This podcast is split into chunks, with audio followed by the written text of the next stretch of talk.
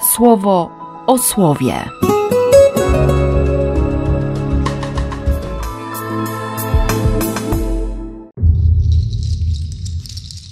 4 czerwca, sobota. Paweł po różnych przygodach w końcu dociera do Rzymu. I święty Łukasz zaznaczy, że, że już trzeciego dnia Paweł poprosił najszacowniejszych przedstawicieli społeczności żydowskiej. I nawet nie próbował się usprawiedliwiać, tylko powiedział konkretnie, że, że naprawdę chodzi o Jezusa. I co prawda w liturgii tych ośmiu czy dziewięciu wersetów nie usłyszymy, ale odpowiedź e, tych starszych, tych odpowiedzialnych za, za wspólnotę żydowską, była bardzo pozytywna. Żadnego listu nie dostaliśmy z Judei w Twojej sprawie. Żaden z przybyłych tu braci nie doniósł nam ani nie powiedział niczego złego o Tobie. A skoro już tu jesteś, to chętnie posłuchamy, co myślisz o stronnictwie Nazarejczyków. No, niektórzy tłumacze wkładają w ich usta zdanie: Wiadomo nam o tym odszczepieństwie, że wszędzie spotyka się ze sprzeciwem. No, taki mają punkt widzenia. Trudno się dziwić. I faktycznie większą grupą przychodzą któregoś tam dnia i zaczyna się dyskusja. Przez cały dzień Paweł przekonywał ich na podstawie prawa mojżeszowego i proroków, że, że to Jezus jest zapowiadanym Mesjaszem.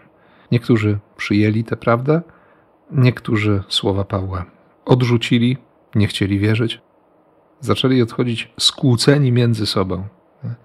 I wtedy Paweł dolał oliwy do ognia. Trafnie Duch Święty powiedział do synów waszych przez proroka Izajasza. Słyszycie moje słowa, lecz nie chcecie ich rozumieć. Widzicie moje czyny, lecz nie chcecie ich pojmować. O jakże nieczuły w sercu stał się ten lud. Niech zatem będzie wam wiadome, że to ocalenie Bóg skierował teraz do pogan, a oni okażą mu swoje posłuszeństwo. Oni usłyszą. I mnie w sumie zatrzymują te dwa ostatnie zdania dziejów że Paweł przyjmował wszystkich, wszystkich, którzy do niego przychodzili. Ile było tych spotkań? Kto tam zaglądał? Jaką otwartość serca miał Paweł, że, że rozmawiał ze wszystkimi?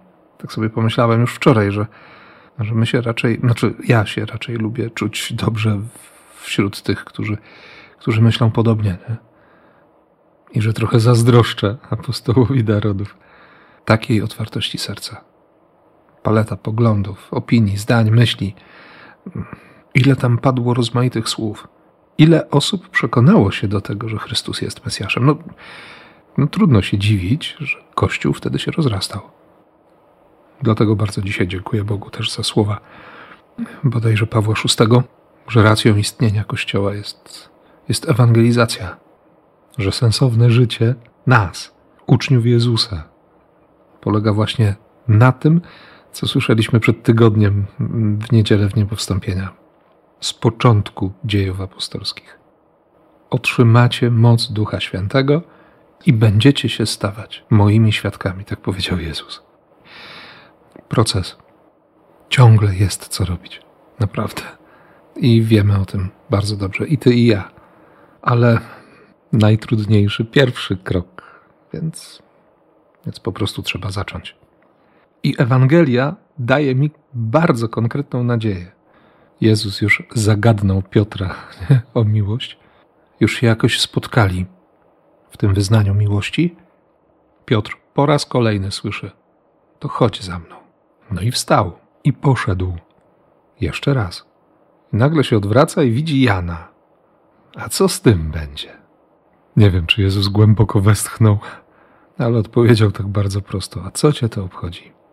Jeśli chcę, żeby pozostał żywy do czasu mojego powrotu, co ci do tego? Ty idź za mną, skup się na swoim zadaniu. Piotr dalej nie rozumie. Dla mnie to naprawdę pocieszające, że pierwszy papież nie rozumie. To jest szansa dla całego Kościoła, bo, bo Jezusowi nie braknie cierpliwości i będzie ciągle, ciągle, nieustannie będzie posyłał ducha po to, żebyśmy się ciągle uczyli, żebyśmy odkryli, co jest, co jest naszym zadaniem, jak ma wyglądać nasza droga. Nie? Piotr przed chwilą powiedział: Kochaj, a nauczę się kochać. no to on ma takie zadanie właśnie nauczyć się kochać. Ma iść. Nie? To kolejny raz Jezus mówi do niego: chodź za mną. Skup się na tym, co masz robić. Masz kochać. I jasne, że nie wyprzedzimy Jezusa w miłości, ale możemy iść po Jego śladach. Przekonać się jeszcze raz, że On kocha. Nas kocha. I że w nas i przez nas chce kochać innych. A się tyle głosów podniosło, że, że w Koloseum, że droga krzyżowa, że, że te dwie przyjaciółki, Ukrainka i Rosjanka, razem. Jestem przekonany, że Jezusowi i dziś do nas wystarczy cierpliwości, ale, ale tak zwyczajnie chciałoby się już, już bardziej Boga rozumieć. Więc na tę drogę miłości w sumie, tak z całego serca, błogosławię Cię w imię Ojca i Syna i Ducha Świętego. Amen. Słowo o słowie.